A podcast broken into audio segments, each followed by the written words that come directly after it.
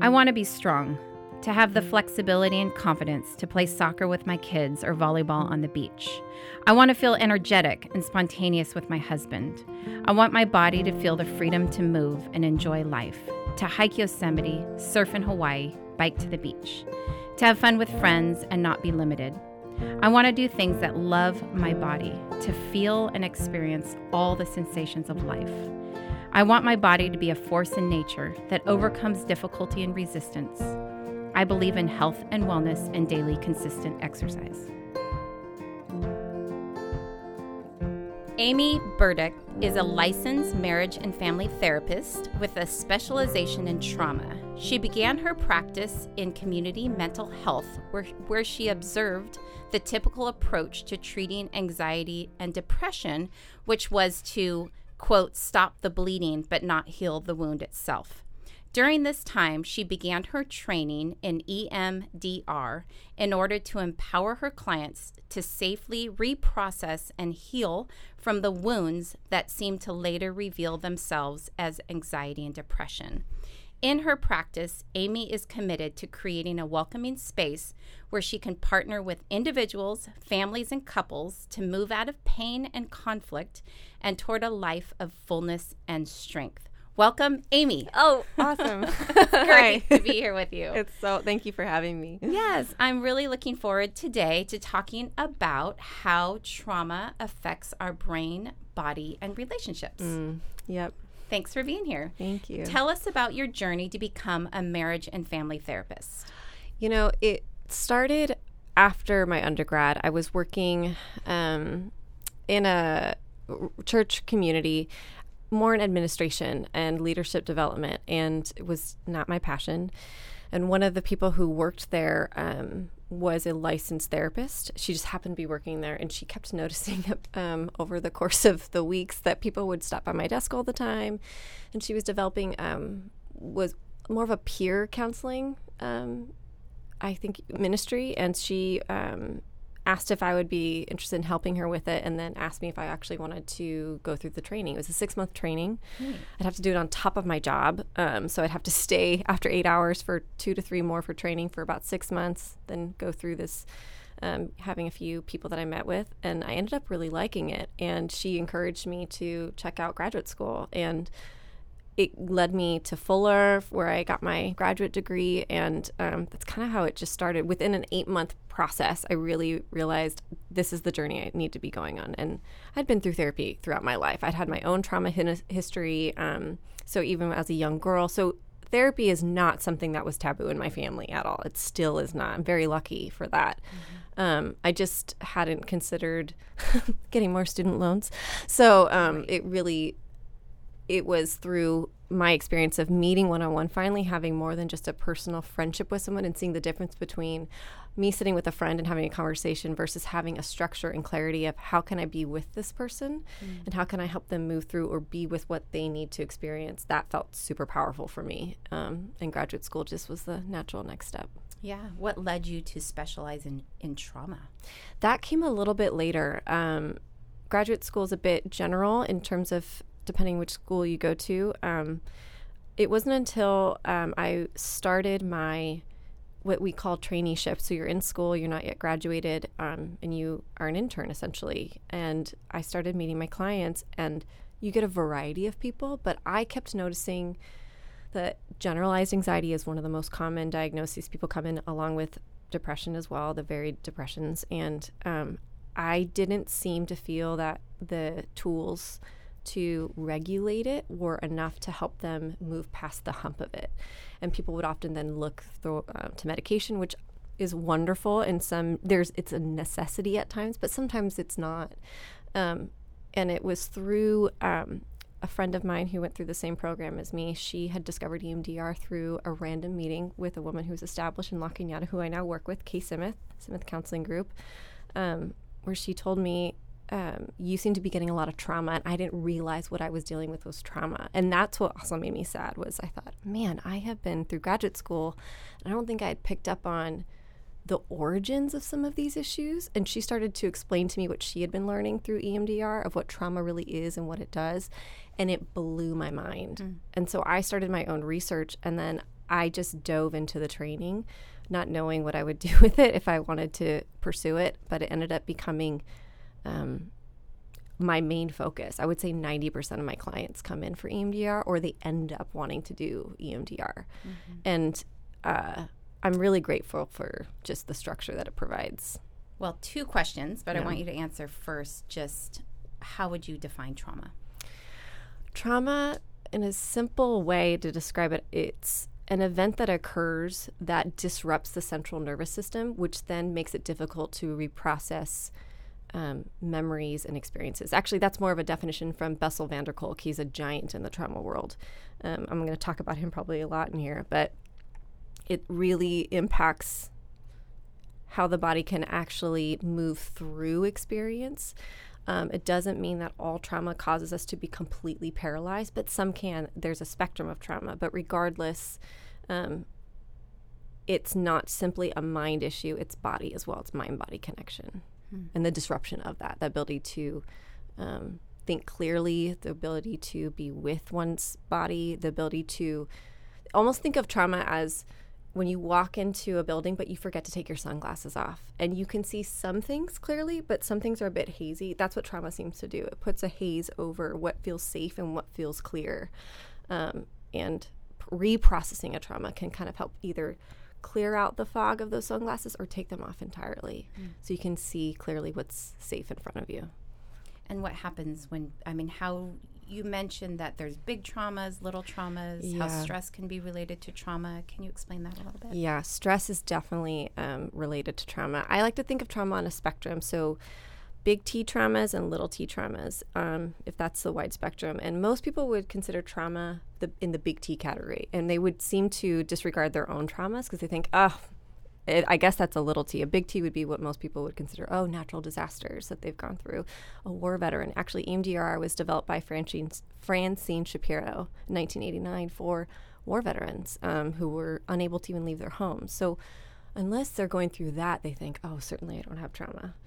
Um, uh, on the lower end of the spectrum, the little t's, which stress is a really great example of that, we tend to disregard our body's signals that something's wrong. Stress can feel like heart palpitations, it can feel like knots in the stomach, it can be a migraine. I can't tell you how many people have come in with chronic pain, chronic migraines um, in their jaws. Uh, and I have found that some of these might be little mini T's, like, say, a basket of 10 little traumas, whether it's a, a relationship issue, um, or work issue, feeling like they're not heard. So they might feel minor, but usually the origins are much earlier in life, um, whether it was received from a caregiver or whatever it might be. That's what I um, I really enjoy working with attachment related trauma because it doesn't seem to be that attachment related trauma needs to be related to abuse or direct neglect um, that someone would want to report. It can be a lack of connection with their primary caregiver which in any way, in any, any way, mm-hmm. Mm-hmm. which. And I don't say this to. I always am really careful in my practice. We're not looking for enemies for um, why you're the problem, who caused this for me. It's EMDR is not about let me make sure I get it perfectly accurate. Was this right? Was my mom neglectful? Did she not love me? It's how did I take in this information? Ima- I always give this example. Imagine like a four year old comes home from preschool and she drew this beautiful picture and she wants to show her mom, but her mom happens to be on a really important phone call and she's tugging at her mom's dress. And, and the mom's like, you know, honey, just give me one minute, one minute. And finally, she has to be a bit stern because the little girl's not getting it. And mom isn't meaning to make her feel unloved or that she's not there for her. And the moment she gets off the phone, she'll go right to her. But the little girl in that moment can't take it in because she's young. Mm-hmm. She doesn't know how to read that moment. And mom didn't do anything wrong. But it's just an example of how we can take in a moment and think, oh, I'm too much. Oh, that was wrong. Oh, I'm not good enough. Or, oh, I really need to leave this person away. I, I can overwhelm people. Mm-hmm. You can imagine how those over time, if that doesn't get totally met or acknowledged, can become a bigger middle sized T where we start to change and cope differently when we're around other people. We can hold back. And when you know, like if you're in a relationship and you're in a fight with someone, um, think about the way that your body responds to that. Shoulders get tense, our stomach starts to gurgle. We can develop um, a lack of appetite. All of these things start to look like generalized anxiety, depression, wanting to withdraw. And so I just get really curious about the symptoms around what my clients are coming in for and how early they started, whether or not they're aware of the connection. So, what kinds of symptoms do you usually see? Um, that's a really excellent question. The ones that usually come up the most often are related to anxiety, I would say. Um, lack of ability to take full breaths, maybe. They don't even realize um, that they're not really breathing.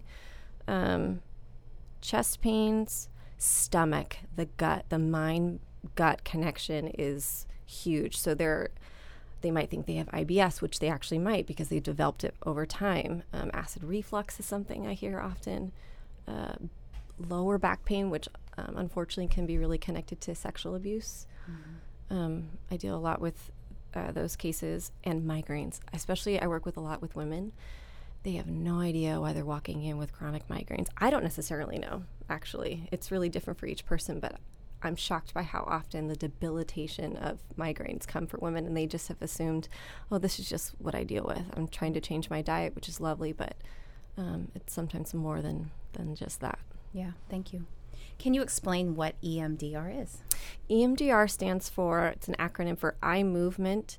I'm going to get this desensitization reprocessing. Um, and it's a bit of a connection to the eye movements matter, similar to REM sleep, rapid eye movement sleep. They just discovered that by similar to REM sleep, when your eyes are fluttering back and forth um, during dreams and you're reprocessing information, they realize in real time they can create the same bilateral stimulation of the brain um, through eye movements. And now other kinds of bilateral stimulation can be buzzing or tapping on someone, both sides of the body. Um, but that's that's the definition. Mm-hmm. How do you see that it works for people? How do you help them through so we ha- you know someone has a trauma yeah. and they have these bodily sensations they've gone to lots of mm. medical practitioners they're not quite sure what to do maybe yeah. they're listening to this podcast and saying hmm this might be something i want to try i mean you can find a therapist that can do this yeah is there a resource Yes. So I was trained through the EMDR Institute, which was developed by Francine Shapiro. So that's the one I, I recommend most simply because she developed EMDR. Um, and they have a website where you can go on and see who is trained, who is certified, who's a um, consultant. So that's one really great resource to check out. Um, you can also look on Psychology Today, and you can actually, similar to looking for attachment related or CBT, you can just type in EMDR. It's one of the most common therapies now that people are searching okay. for, which is so great. I'm so happy about that. Yeah. Um, but what yeah. would a session with you look like? typically? That's a really good question. Um, so EMDR is an eight phase treatment. It doesn't actually take super long to get through to it, but the a t- typical first session would be pretty similar to most people, which is gathering history, getting a sense of what are the present issues, and then what also um, is the family history, while also getting a sense of um, it's developed.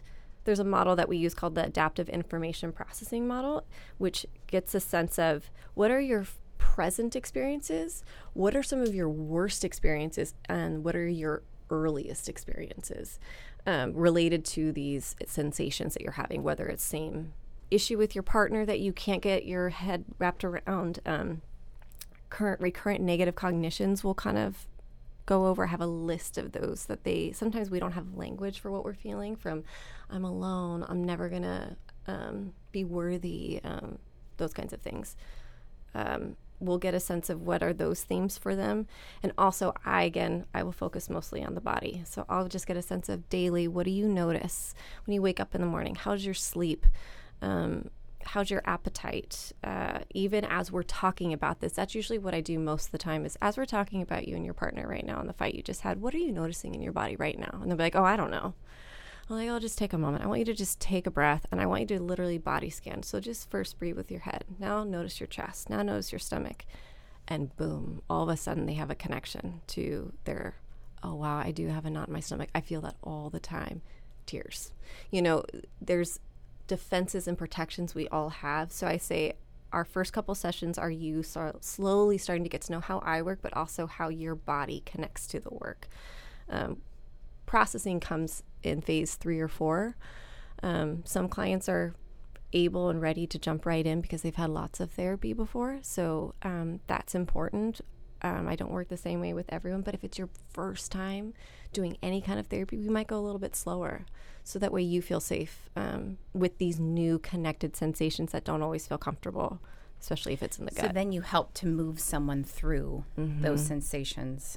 it's about the window of tolerance. So most of us on a daily basis will go into a hyper arousal mode, which looks a lot like high anxiety, panic, even where we're just buzzing, right? And that's not comfortable. Or hypo arousal, where we're a bit dissociated, disconnected, maybe really disconnected, where it's a bit scary, or not really aware of what our body's feeling. Window of tolerance work with EMDR is all about finding safety with what's uncomfortable and a lot of that comes with being with somebody who can walk them through it almost allowing their body to be a roadmap where they can care for themselves and stay with the uncomfortable. That's where processing happens. Because when like i mentioned the central nervous system what happens when traumatic event happens or we're re-experiencing central nervous system overrides everything and goes into like amygdala goes into overdrive fight or flight and it says wait danger let me shut everything down. I'm going to protect you which is thank goodness the body does that but mm-hmm. long term we need to reconnect. So that's what mostly the sessions are is can you stay with that for a moment? I know that feels difficult. 0 to 10 how uncomfortable is it? Does it feel safe to stay there? Does it feel comfortable? Mm-hmm. And if they don't we stop for a moment and we talk about it or Yeah. the whole session. Sounds like a lot about what I do. does That's it exactly really? what I do. oh tell me. I want- No, just that people they experience a you know car accident, an injury, Yeah. Or just a moment where they got this pain and then they became disabled, or you Mm. know socially they can no longer go out, Mm-hmm. and so we move into this pain. Mm. Knowing that it's safe to move, they have to know that you're safe, that you're not going to hurt anything, you're not going to re injure anything. But it's m- a lot of times we have to move into some pain yeah um, if you completely ignore or avoid the pain, your body gets so stiff and atrophied and weak. And then, you know, some people can't leave their home anymore because their muscles are so weak. But it just sounds the same. Like, Mm-hmm. do you feel safe? Just know you are. You know, you're. i love that you do that Yeah, That's it's the same. amazing. It's, yeah, that's Yeah. really interesting. So, um, I would like to talk a little bit more about those bodily sensations that you were talking about. Could we yeah um, talk a little bit more about maybe, yeah, pain? Like oh how you help people. Yeah, chronic pain in, and in particular can be a really difficult um, animal, I think, to deal with in terms of EMDR because it's usually complex. Um, trauma, complex trauma, and a single incident trauma are two totally different animals. The research shows one single incident, no trauma history. You can be in and out three to six sessions reprocessing something. Boom. Awesome. Complex trauma where you have learned to repress don't even realize shut down, store away, or were never modeled proper coping techniques, which really means to me what coping means is being able to feel safely and then move through. Mm-hmm. Coping doesn't mean okay, how do I put it away and just set it aside? That's there's mindfulness where I can notice and then let it move. Um, but stored pain is a really uncomfortable space for most clients to go because they don't even know that they're doing it. So often what I'm asking them to do is to stay with the sensation without even noticing if it's connected to an event that they're clear about. I think um, sensations like I think I mentioned earlier, the gut and the back and the jaw or migraine, I think are the ones that most clients tend to want to move away from as quickly as possible when we're in the room going towards it. Mostly because these sensations probably, like you know, it shuts them down. Like a migraine for some of my clients, if they get one, they're out for three or four days. They can't function. So I do a lot what's called um, um, I don't know, I forget the term. It's not coming to mind, but we're we're jumping in and out of the processing. So sometimes some client can't stay in the sensation of, especially the gut. I mean, imagine knots upon nausea, upon sometimes hot pain will rise up for some clients.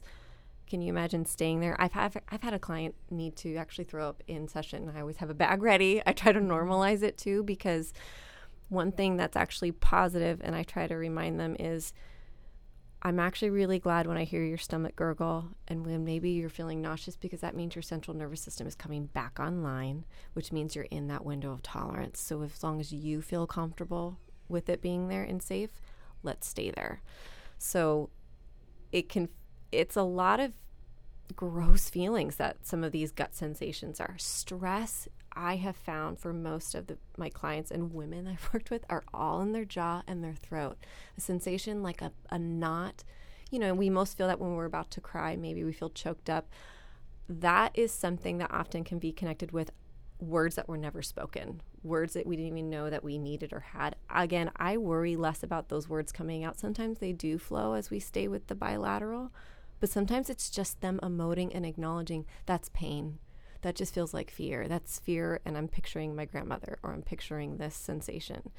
Um, even stress can look like um, I have had a f- wait, so many clients talk about tingling sensations, um, shooting down their arms, um, which is more of a buzzy anxiety feeling versus scary heart related issues. Mm-hmm. I'm trying to, those are probably the most common somatic se- sensations that will happen mm-hmm. in the mm-hmm. room. So, how do you guide someone? So, you unearth some of this. Right.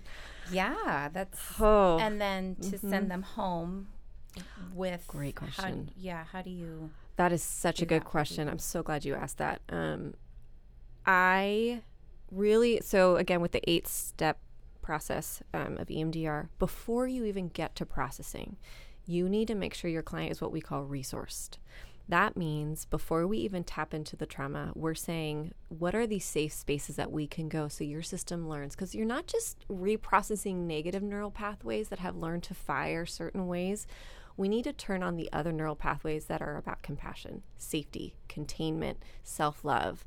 Um, sometimes those have never been turned on or they've been atrophied for quite a while. So, similar to like if you're pumping iron and your left bicep is your trauma bicep and it's been pumping or anxiety and stress, and your right bicep can only maybe bench two pounds, we need to make sure that this one gets much more um, uh, more reps in, so to speak. Mm-hmm. So, um, that's a really important part of the process. And again, if somebody hasn't done therapy before, we're going to stay there a lot longer before we even touch the trauma.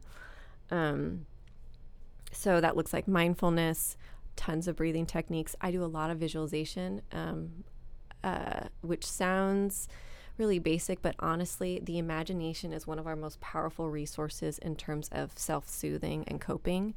And it's less than a woo woo moment of, oh, just let yourself feel good. It's no, no, no. You're trying to learn to access maybe a neural pathway that was never given to you. Mm which is a Would lot of work. Would you feel comfortable doing a visualization so I could experience that oh, and yeah. what that might feel like for someone? Yeah. Because that sounds amazing, I think, yeah. you know, to have a yeah. arm that never gets worked and, you know, mm-hmm. you feel like uh, the arm that's stressed and tra- traumatized mm-hmm. and regularly gets beaten down mm-hmm. is really pumped up yeah. every single day. Yeah. And then that, I think that was a really good kind of metaphor for yeah how important it is to have be loved and cared for and to show compassion mm-hmm. and to have those strong relationships that can help you yeah. get you know let that bicep kind of calm down a little bit and not mm-hmm.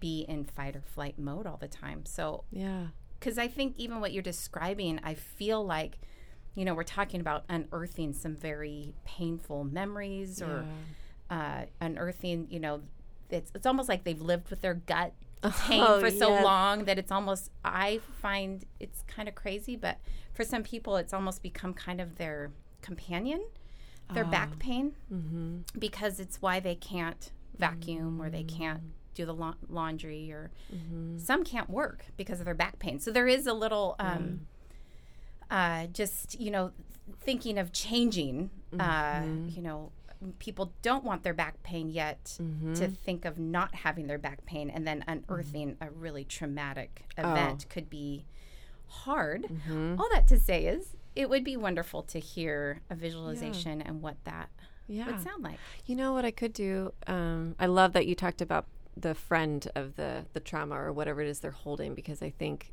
you cannot ask somebody to release something unless you have something else to offer them. Yeah. And they should not have to give that up until they feel confident about the other.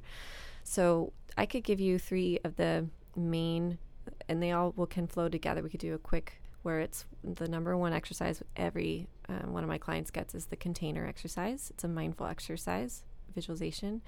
Um, safe space or um, just a peaceful space. I often say peaceful space because safe is sometimes a triggering word for some mm-hmm. people.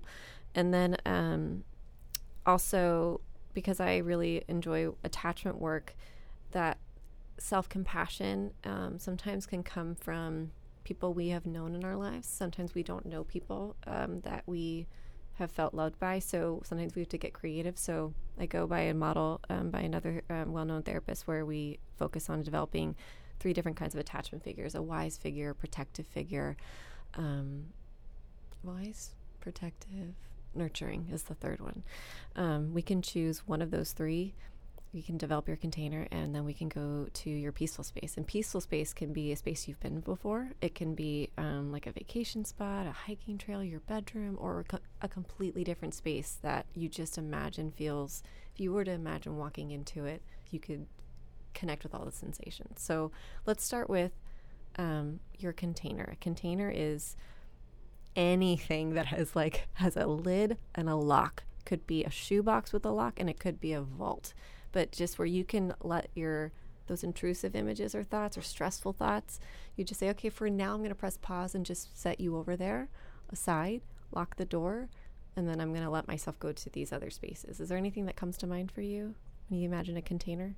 Uh, a place, like a location? No, container for the intrusive thoughts. So anything that you oh. want to go, let me press pause on this they're just running through. I have so many things on my mind today, and it doesn't have to be trauma. It could even just be, oh my gosh, all those phone calls I have to make. Mm-hmm. Oh my gosh, I have to do this, that, and the other. Let me press pause and let me just set them aside in this little box, lock the door, and now I have space for me. Does that make sense? It does. So what would I put in that container? Or what was your what would your container look like? Oh, what would it look like? Mm-hmm. Um, well, I really like just uh, being outdoors. Ooh. Yeah, I really like um, that feels very safe to me. Okay. Mm-hmm. And if there was a box that we could put outdoors that you could say, I'm going to leave it right there in this beautiful place, is there a, a, sort of box that would be good to just say, I'm going to put you right in there, close the lid while I enjoy this beautiful space? Uh, like a wood box? Perfect. Okay. Perfect. And um, let's also explore a nurturing figure for you. Is there, it doesn't even have to be someone in your life, it could be someone that it could be a literary figure, it could be an animal. I mean, we get super creative. Is there a nurturing figure that comes to mind for you that you I would say with? my dad. Perfect. Let's do that. Okay, so I'm going to have you close your eyes for a moment. And before we even get to the container, I want you to just allow yourself to take just three connecting breaths. Focusing on your rib cage and just noticing as you breathe in how your rib cage can open up with your lungs and breathing out. And as you're breathing, I want just a, a, a, mini stressor to come to mind. You don't have to name it, but just one thing, or it could be 10 things. And once you have it, I want you to imagine that wood box container. And if you can, just try. And it's okay if that muscle isn't there yet, but just allow yourself to first open up that container See it from all sides. Maybe smell it. Does it have a smell to it?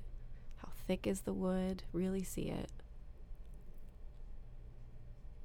And however you need, whether it's symbolically to put that stressor in the box, maybe it's a color, maybe it's an actual image, put it inside that box.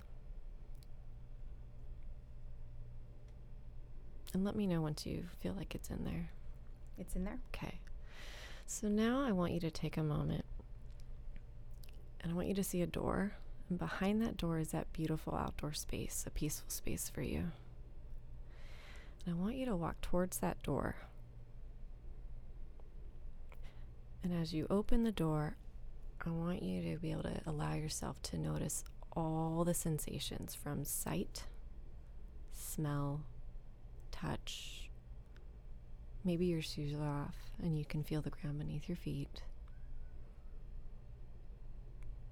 Maybe the weather is beautiful and there's a slight breeze. But once that door is closed, just take a moment to be there. And I want you to check in with each part of your body. Start with your head, putting two focused breaths there. Just noticing the sensations, allowing them, whatever they might be. Moving to your chest.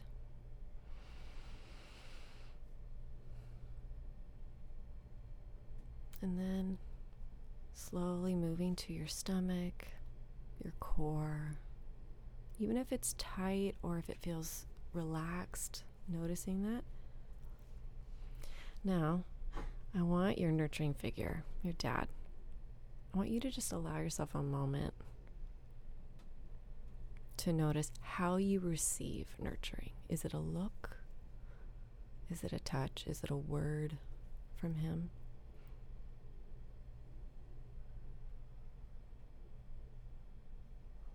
And as you're experiencing that with him, again, I want you to do a body scan, head to toe. Notice does your chest open? Does it feel warm? Just noticing when you receive nurturing care, how your body responds. Even if there's a slight tension, and that could be for so many different reasons, it's just noticing without judgment.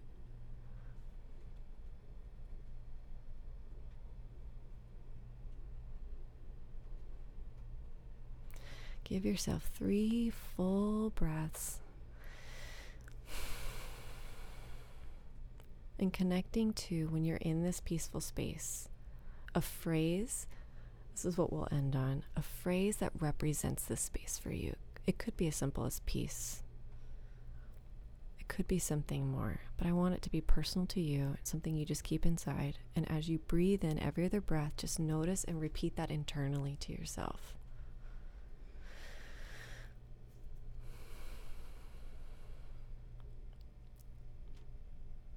And notice where that phrase or word settles in your body.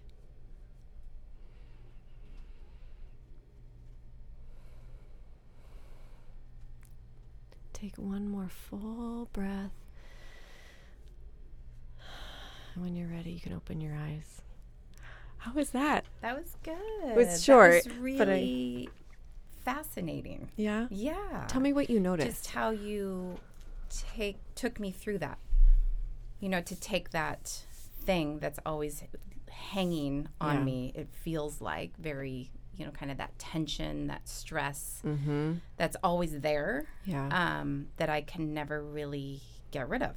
Mm, how was it to put it in the yeah, box? so I'm that was interesting Yeah. to actually visually put it in that box and it did feel very freeing to Mm-hmm. come out of it just to leave it there Yeah. because i don't think of it of oh i should put that down Mm, you know that Mm-hmm. i i just because it's just something i think about all the time mm-hmm. um so yeah and then to have my dad out there Yeah. and my dad just has the most like soothing voice oh, lovely. so I heard him speak. Yeah. So that was really mm-hmm. grounding Mm-hmm. for me. So thank you. Oh, you're welcome. yeah, that was really refreshing. I really just feel like it's helpful for people to, you know, some have never been to therapy before and they just like, what is this? I don't know, you Right. know? But just to feel, just to give an example of maybe yeah. what that could look like and how freeing that could be. And Mm-hmm. I'm sure a long session with you would be fantastic. That's good. Yeah, one. I did have another question. Yeah. We had talked about um, shame, Mm. And you had talked about how that really does affect our relationship with ourself and our relationship with others. Could we just talk a little bit about that? Yeah. Oh gosh. So shame and guilt are often really um, people think they're pretty similar in terms of definition, and really, um, guilt points the finger at a thing and it says that thing I did. I'm not super proud of it. I don't feel great about it, but I know that thing happened and I'm sorry. I can apologize and I'm going to figure out ways that can help me move through and past. Shame points the finger back at us and says, You're a terrible person. What is wrong with you that you even said X, Y, and Z, that you did this? Shame are often reflected images that we've experienced, whether again, like that little girl who for a moment misinterpreted her mom's need for a moment on the phone as something's wrong with me, something's inherently wrong. And when we feel shame, we often feel small because shame wants to put us in a pit and it says, stay down there. There's no reason to even come out. So we often end up hiding who we are, which means sometimes we feel shut down. So sometimes we'll, people go into more dissociative states because it's better to not feel anything. So they are disconnected from their body. Some people feel so uncomfortable with their shame that they might feel panic pretty often because they feel such attachment related needs. They're more connected to those needs. And so they're constantly reaching out and pursuing relationship. But that energy actually creates disconnection. So then more shame is heaped upon them and it becomes what feels insurmountable. And shame is often something we don't want anyone to know about. We don't want anyone to have a even a taste of what we might feel about ourselves. And so what I try to do is have as best I can a listening ear for m- many shame messages. Sometimes they sound like self deprecation. Sometimes they come out in how we talk about whether or not um, someone is there for us or if we can, you know, count on another person. Sometimes it shows up really obviously. We don't have, we have little to no connection to other people. Um, and we're simply focused on this one area of life that keeps us from being connected. Regardless of the reason we have all come into this world needing people. I mean, a baby needs to sit in front of her mom, his, his or her mom, and she needs mirroring the, to show what are safe feelings to have. Shame says no feelings are safe, and you must keep whatever you feel to yourself. Can you imagine how dark and scary that is? Mm-hmm.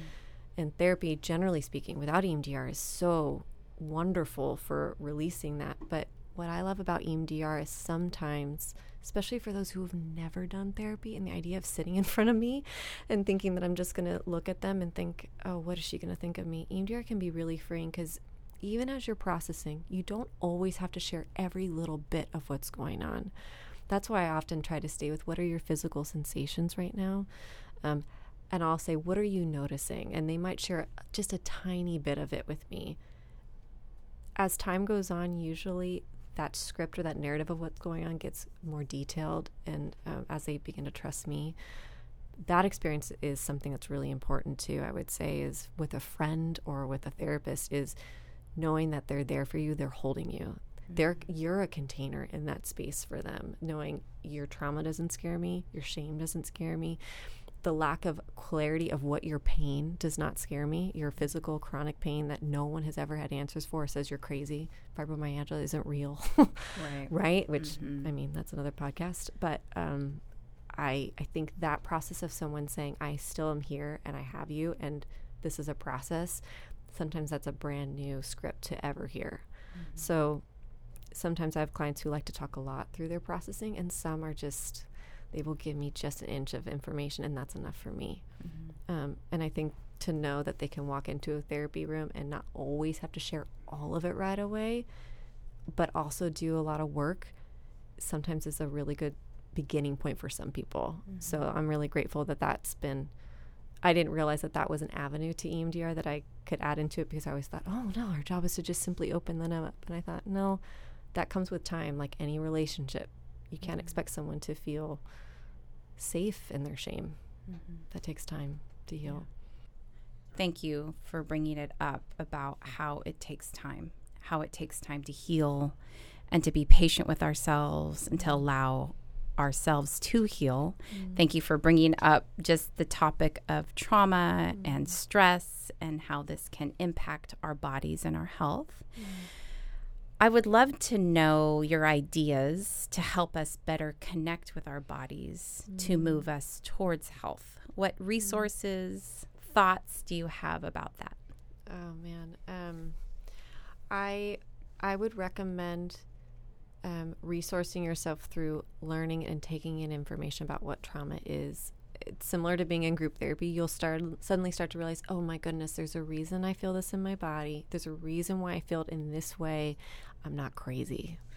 So, one book I highly recommend is by Bessel van der Kolk um, called The Body Keeps the Score. Um, it's a thick book, but I don't want you to be scared about it because it goes from vignettes to information. It's really readable, and you also can find it on Audible. highly recommend. Um, there's another book, I'm forgetting the total name, but if you want to get a crash course in attachment theory in terms of how it relates to relationships, it's called Attached. I can't remember the rest of it, but you'll find it's on Amazon. It's very popular. Um, movement is, um, to me, one of the most important factors where you can actually begin to trust your body again or to reconnect with your body again. So, um, there are two different kinds of classes I recommend from a just any old dance class that maybe you as a little girl or little boy love to do certain kinds of movement go back to that dance mm-hmm. class um, other ones who have never done dance before and that sounds scary there's this um, technique called alexander technique it sounds like it's just for artists and actors but it's not and what's great is it's not a performance so you're not learning moves you're just letting your body move the good news is nobody's looking at anybody so i recommend that I'm a big yoga person because it's breath to movement. So one breath in, you take in, you have one pose, and you breathe out, and you have the next. So even if you've never done yoga, yoga is. Eh, I don't care if there's somebody who's doing a headstand. There's probably another person who's never been there in the class. It is usually the most welcoming environment. Um, at least the ones that I've been able to attend. And then basics. I mean, from if you're not a meditation person, that can take some time to build towards. Meditation can be 30 seconds to three minutes to three hours for some of us. So there's a million apps, but as basic as we were talking about grounding a little bit, and grounding can mean take your shoes off, take your socks off. If you're in your house, feel the tile, feel the carpet. Grab your keys if you're feeling a bit disconnected from your body. Move it from one hand to the next. A koosh ball, one of your kids' toys Go out in the grass, feel the grass beneath your fingers and your toes. Breathe in, do that breathing technique or get the container exercise and allow for a moment. That container's not going to hold it forever. You're going to, it's like a muscle, like I was saying. You have mm-hmm. to try it often. The visualization is really important. Um, practice it every day. Think of your container every day. Maybe you put nothing in it. Maybe you try. Um, but put use your container go breathe for three minutes mm-hmm. somewhere and then go and start your day. Start there. But I really think reading about trauma um, is going to create a lot of safety and excitement that, oh, there's a way. Mm-hmm. Because, yes, there is. You don't have to just live with it. You can actually um, understand your trauma in a way that you've never been able to because it really disorganizes us. But once we understand how the brain works, then there's less shame for why you're feeling what you're feeling. There's um, less fear about why your body is doing what it's doing. You can breathe with it and resource it. That's great. Yeah. Thank you very much for sharing your wisdom and your wealth and for sitting with people. I think what mm. you do is just beautiful that you would. Thanks sit with people because I think a lot of us we're just moving so fast from thing to thing. We have these mm stomach aches, we have this neck pain. You don't know why, but you just go to the next thing. And mm the fact that you sit with people to try to uncover mm what is the root issue. Thank you. Oh, thanks. Um, and also, just to testify to what you just said, I went to the beach with my family and some friends mm. yesterday and I was feeling tension in my body, just mm-hmm. Uh, some stress going on, and mm. just taking off my shoes, jumping in the ocean oh. was it lifted all. I mean, all of it. Oh, that's incredible. It was incredible. That's so I great. was, I was just in the ocean yeah. swimming. Mm-hmm. We were in Manhattan Beach, oh. and it just there was nothing else to think about other than mm-hmm. I feel so loved and I feel so, so grateful. and I just feel happy to be alive. Mm, that's you know, there's no other reason. There's nothing else to think other than that in those mm-hmm, moments. Mm-hmm, just mm-hmm. it was so grounding, and I left the beach thinking, mm. "Wow, what what was that stress? I mean, because mm. sometimes you can't verbalize the yeah. stress that we hold or mm-hmm. the tension you hold. Mm-hmm. It's hard to even really get the words out. Mm-hmm. So to be able to jump in the ocean and it, feel the cold and the mm-hmm. Mm-hmm. sounds and the smell and the sky and yeah. the warmth of the sun, it just really did something for my body I yesterday. love that. So thank you for your tools. yeah, and uh, just helping us understand how that helps us mentally mm. and physically. And mm. I love that you said dance. Yes. That is so cool too. Mm-hmm. How many of us just don't do that anymore. I know. And I love that you said that. So thank you for that Yeah. reminder. So as we close, what are three regular practices that help Mm. you stay healthy? Oh gosh, what a good question.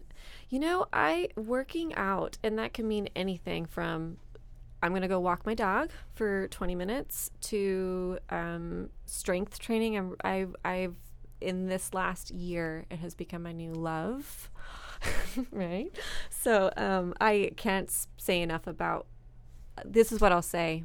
Um, it has taught me how to care for my body regularly and feel disciplined and to feel um, stronger, even emotionally, physically feeling strong. Um, I I am an introvert extrovert, so I need time alone. I love being with people, but I know that when my house starts to look a certain way or my car starts to look a certain way, I'm like, "Oh, you need to just just be with yourself and that's okay. Put your headphones on and clean your house and that's fine and be alone and um, sometimes connection means connecting to yourself. Yeah. So um, it doesn't always have to be to other people. So um, those are probably the main ones. That's for great. Me. Mhm. Thank you so much. Yeah.